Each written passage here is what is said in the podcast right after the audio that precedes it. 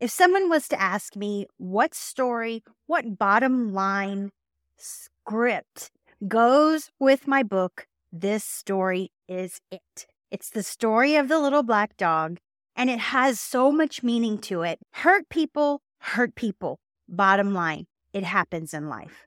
But also, we are not victims of our circumstances. And on top of that, take responsibility for your attitude and your feelings in life and watch everything shift. You're listening to the Stop the Mind Screw podcast. I'm your host, Kathy Owen. I have been a certified fitness trainer and certified life coach since 2002. On this channel, we talk about fitness, having a growth mindset, healthy habits, even some reality transurfing. And today we are talking about a little story that goes along with my new book, The Truth Bubbles Up. Let's get into the episode. Back when I was in junior high school, as an awkward 12-year-old kid, I used to have to walk to school every day. And I lived in a privileged white middle-class neighborhood, which meant that these kids were all having a ride to school. And I walked along this busy street, and yes, kids bullied me because I was walking. And yeah, it was very awkward. But I had a little bright spot because every morning, without fail, I had this little black dog meet me. And this dog would come out of nowhere, but he met me at the same corner every morning. And he greeted me with the wag of his tail and a smile of his face, and he walked with me for about 2 blocks. And then he'd go home. And the next morning he'd be there, and the next morning he'd be there. Well, one morning, it was a dreary, cloudy morning.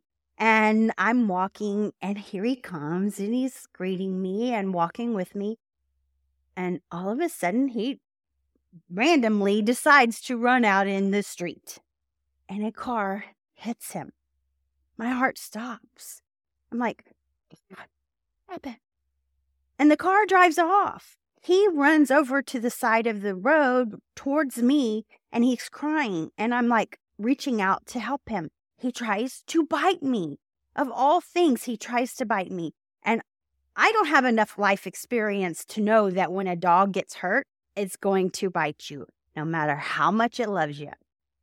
And so I'm traumatized because this car hit this dog in front of me, and I had to just decide what to do. I couldn't help him. So I walked to school. I thought to myself, I'm going to call my mom. She'll know what to do. So I walk to school and go to the office. Now, mind you, back in 1977, we did not have cell phones. So I had to go to the office and call my mom. And I'm trembling and crying in tears. I call her on the phone, and my nana was in town, and my mom really didn't understand what was going on. So, I don't know. It was weird. It was very traumatic. I don't know what happened, but that afternoon, my mom picked me up from school, my mom and my nana, and we were driving back down the road, and I'm peering over the side of the car out my window to see if the dog was there. I think I saw a little black body laying there on the side by the corner where he met me, but I'm not 100% sure. I like to think what happened to that dog was he was so traumatized that he went home and got fixed by his family and was never seen again, because I never saw him again. Is that sad? Absolutely. And this story is in my book, The Truth Bubbles Up, for a reason. And it's at the very beginning of the book because my mom read the book and she told me something. I was very worried that she was going to be hurt. And she probably was, because she told me I could have done things different. But you know what? We all could say that. The whole story itself, everybody in the story could have done something different. But the way I look at things is everything happens for a reason. Because that story right there taught me when I was only 12 years old that I was in charge of the circumstances that happened in my life, whether they were good or bad. That dog getting hit by the car was horrible. It was traumatic. And it's sad, but it happened for a reason. My mom not being there to help me as that young age, that happened for a reason, because what I learned about myself was incredibly powerful. Because what's going to happen to us in life in general is we all have demons that we must battle in life. We have demons of jealousy, greed, anger, resentment, fear, jealousy. All of those things are demons that we must battle. It's how you combat them that makes all the difference in the world. And that is the truth that bubbles up. So do you battle those as a victim, or do you battle those as a victimizer? That is a theory of psychology that Sherry taught me. The victim and the victimizer, the vicious circle. I talk about it all the time on my channel. I talk about it on my blog. And I do talk about it in the book, because the lessons I learned from that, the victim or the victimizer, is what life is all about. Picture this. An argument takes place. Who is the bigger idiot? The victim or the victimizer? In any argument you ever witness, it is always the same. It's always the same vicious cycle. And guess what? It happens more inside of yourself than it does anywhere else.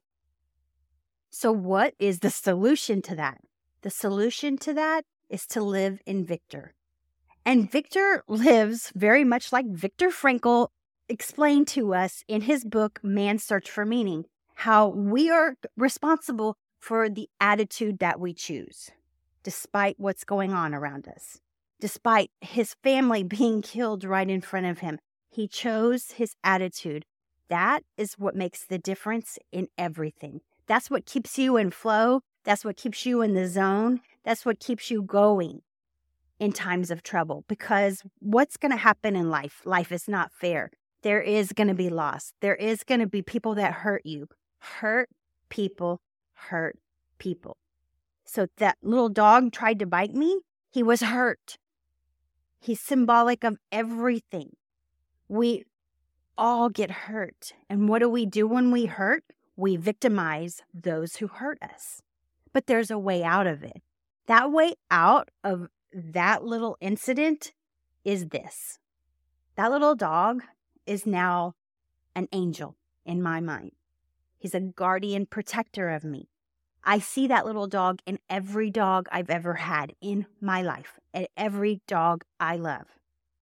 I see that dog in people who have hurt me. I see that dog in people who victimize me, myself included. I see that dog in my mom, where she feels bad because she could have done something different. But don't you see that because she didn't do something different, she didn't protect me from what happens in life? And I'm so grateful for that. The reason why I'm grateful for that is because I don't look at things like everybody else. I notice that. I'm not a victim of what happens to me. I'm not a victim of my circumstances. And that is what I've learned through my whole journey, because I go on this journey that's full of trauma, loss, being bullied, being victimized over and over and over again. But I still come back and I say, what's next? And I do. And I invite you to do the same. All right, that's my episode for today. I hope you liked it. It's a little bit different than I usually do. So please, if you know someone who can benefit from this, please share it with them. And until next time, I'll see you next time. Peace out and namaste.